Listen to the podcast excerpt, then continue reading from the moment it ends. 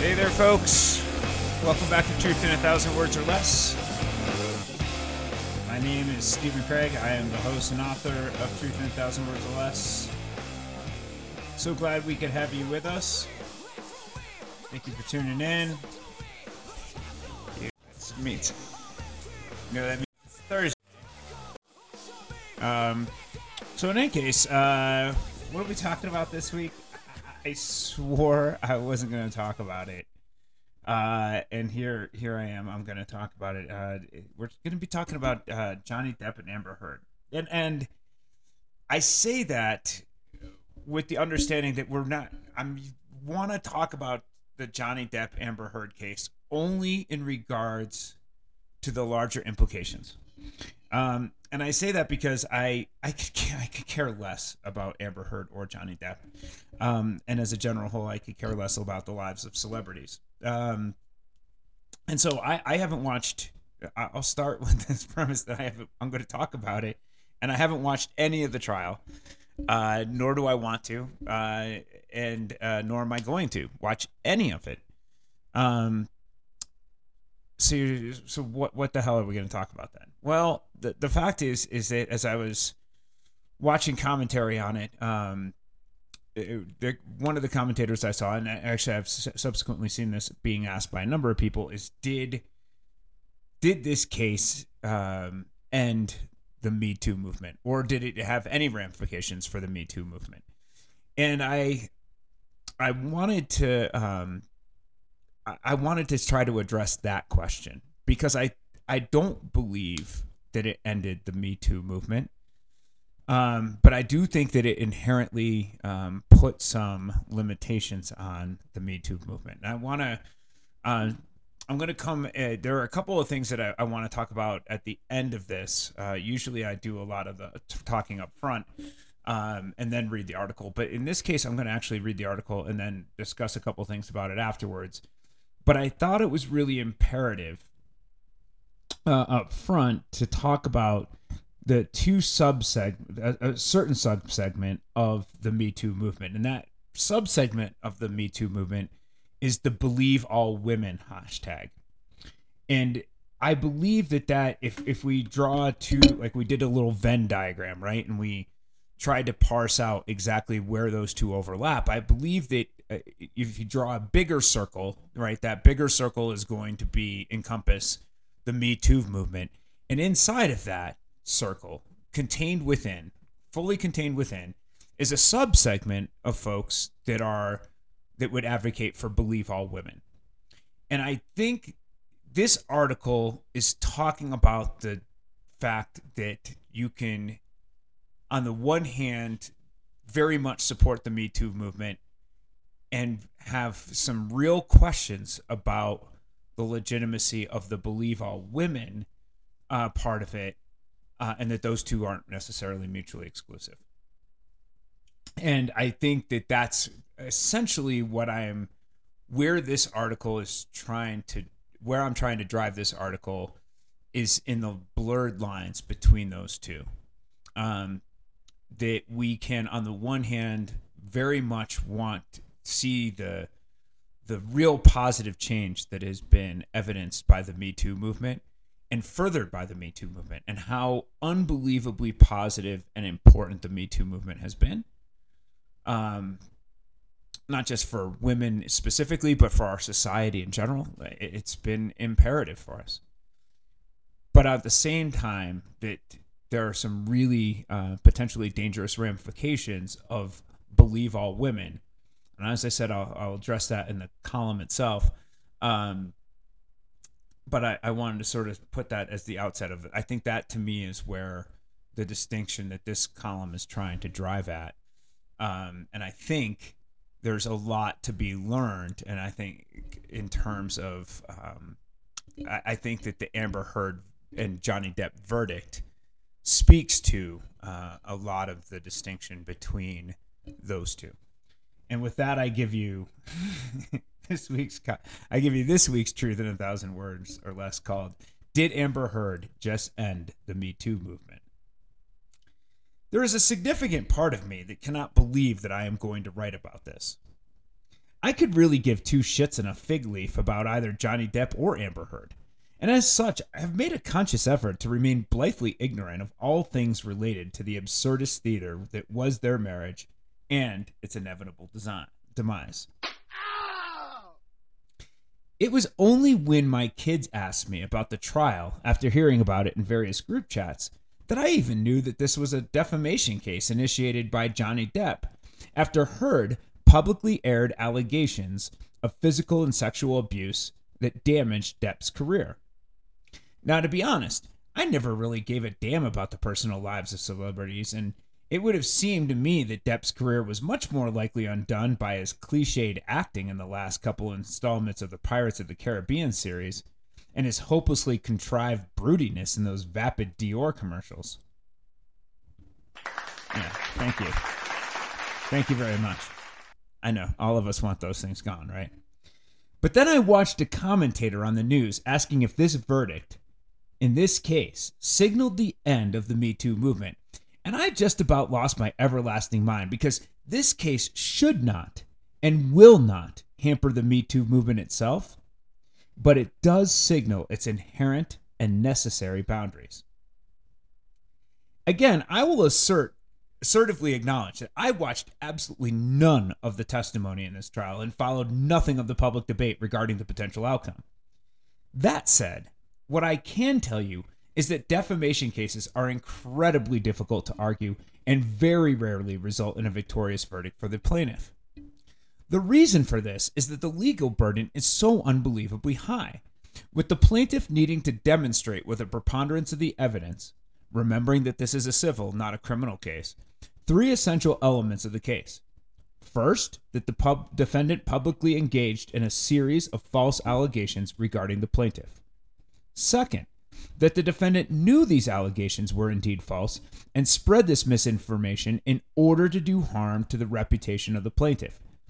And third, that these false allegations had material ramifications to the detriment of the plaintiff, especially in regards to their vocational capacity.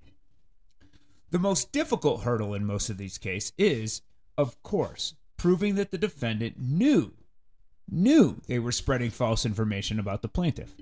So even though I may not have watched a minute of this cringeworthy testimony, I have to say that if seven independent jurors all voted in favor of Depp in this case, I feel confident suggesting that they had more than ample reason to believe that Amber Heard was lying when she accused Depp of physical and sexual abuse and knew damn well that she was doing so.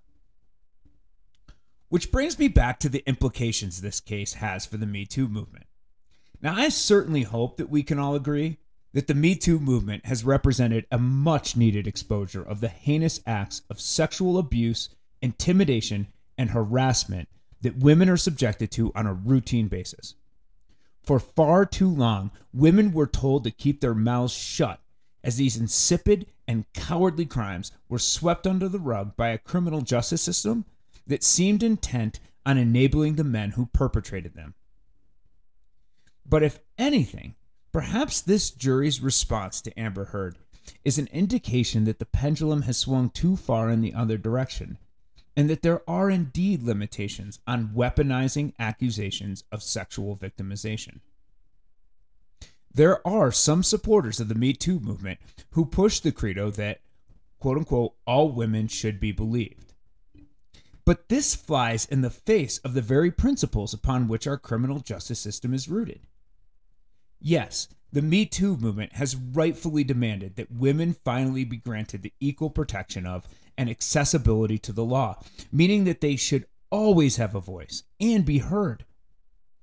And I'll explain at the end of this exactly what I mean by that. But that does not mean that they should always be believed.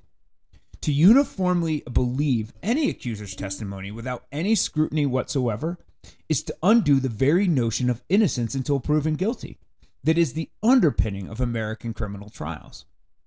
While we need to assure every potential victim of sexual assault that they will be given a fair and equitable hearing, we cannot simply reverse the criminal standard for burden of proof for one set of crimes without undoing the legitimacy of the entire court system itself.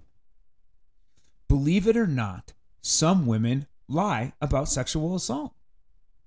That does not take away from the vast preponderance of cases where women level legitimate accusations against the perpetrators of sexual assault or harassment. But it does mean that, as with all criminal defendants, there must be a presumption of innocence for the accused, and that the accuser must prove their allegations beyond a reasonable doubt. And by accuser, I, I really mean the state here, right? The state is, in the case of a criminal case, it is the state which is the um, the accuser.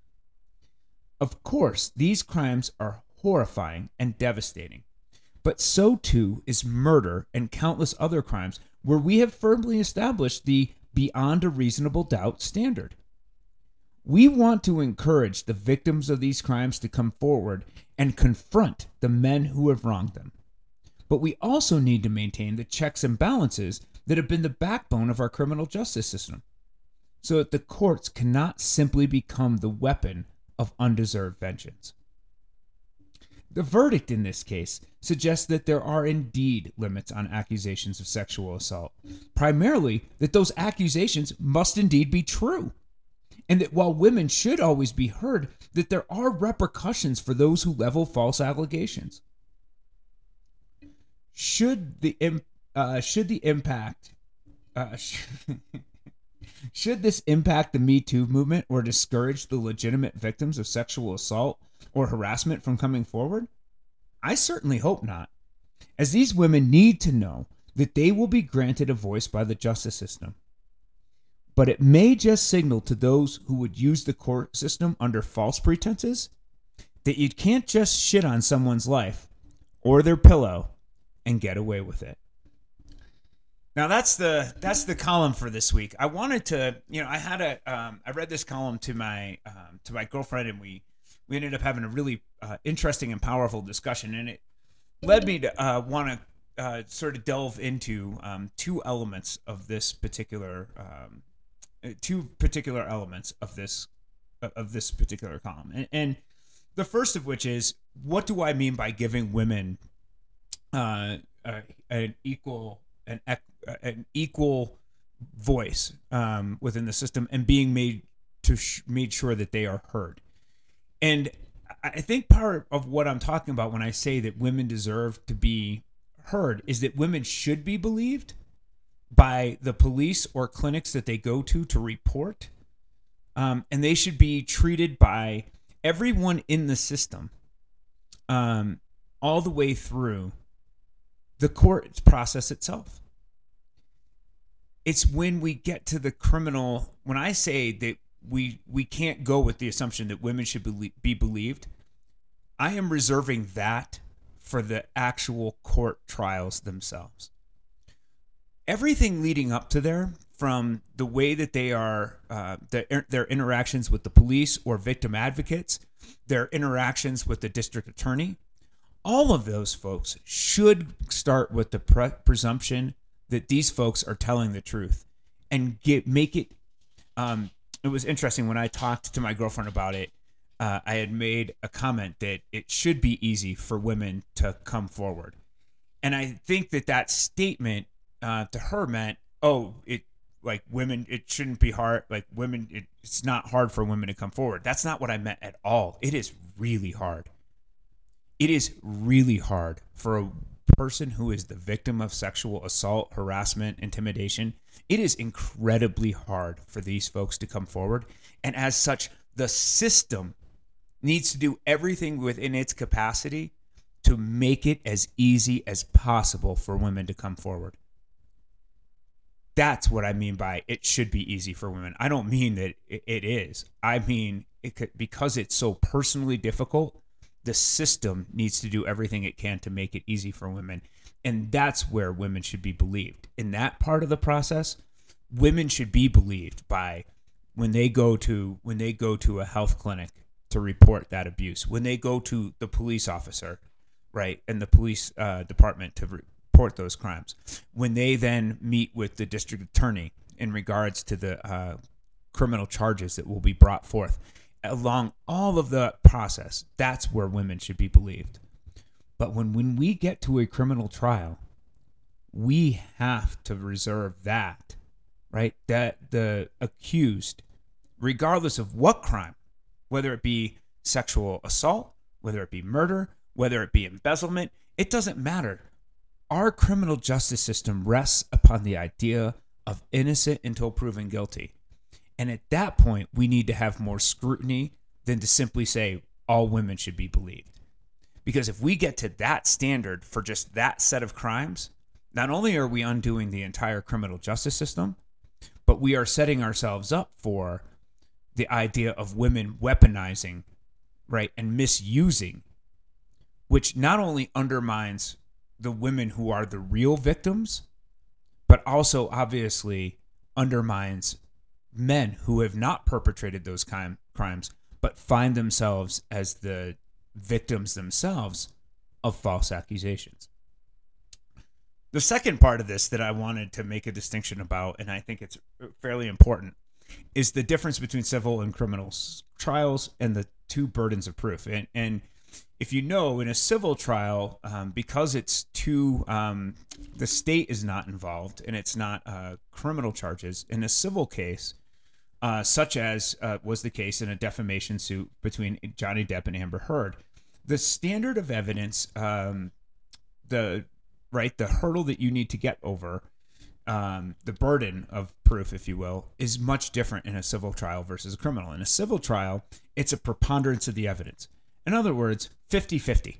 You got to get to in order for the in order for you to prevail, either side, you have to get to I believe you 51% versus 49%. It can really be that close. Um, it does not have to be the much higher standard, which it is for a criminal case, which is beyond a reasonable doubt. And I think part of what makes this column difficult to write about is to some degree or another, you're conflating those two standards. On the one hand, I'm talking about uh, Amber Heard and Johnny Depp, which was a civil trial, and yet I'm using it to talk about the Me Too movement, which generally revolves around um, criminal trials. When you're talking about most people who are the victims of sexual assault, it's not usually doesn't end in a. Uh, it's certainly sexual harassment. Um, people who are fired from their jobs uh, can certainly um, certainly uh, you know uh, have you know file um, lawsuits, which would be torts, uh, you know, and, and claims of sexual harassment that then become a civil case. But a significant, a, a significant majority of sexual assault cases are criminal, and there, that's where I'm talking about that notion of uh, where we got to the idea of um, the it, it presumed innocent, right? That's where the standard is much higher because we're potentially taking away someone's freedom, sending them to jail, taking away really their freedom in their life. And so that standard, when we talk about a criminal case within the Me Too movement um, and within people uh, reporting sexual assault, that's where that standard of uh, beyond a reasonable doubt, right? That's a that's a really high standard that we've set for criminal cases, right? That's why um, you know, DAs, uh, DAs know this. They have a tough job. You know, when they go to when they go to trial, the burden's on them. It is not on the the burden is not on uh, the defendant. Right, the defendant has uh, is presumed innocent, um, and the it is upon it is uh, the onus of the of the prosecutor to prove beyond a reasonable doubt. And so I just wanted to clarify those. I do think that that's a um, important distinction between those two, and uh, and certainly highlights uh, a big part of what we're talking about. In any case, um, enough mumbo legal mumbo jumbo. Let's uh, let's get out of here with our favorite boy John Mayer. Uh, thank you all for tuning in to yet another episode of the of Truth in a Thousand Words or Less. My name is Stephen Craig host and author of Truth in a Thousand Words or Less. Uh, you probably know where you can find us. I mean, you, you found us here, uh, so you know how to find the podcast. Thank you for doing so. Uh, if you want to check us out in written format, uh, I always love the written format. Uh, you can find us at our website, www.waitingfortoday.com. Uh, you can also find us on Facebook, on Instagram. Uh, well, how else? Pretty much. Yeah, everywhere. But, uh, but, you know, go to the website, waitingfortoday.com. We appreciate it. We love y'all. Thank you very much. I'll be back here next Thursday. Until then, have a great week, y'all. Peace out.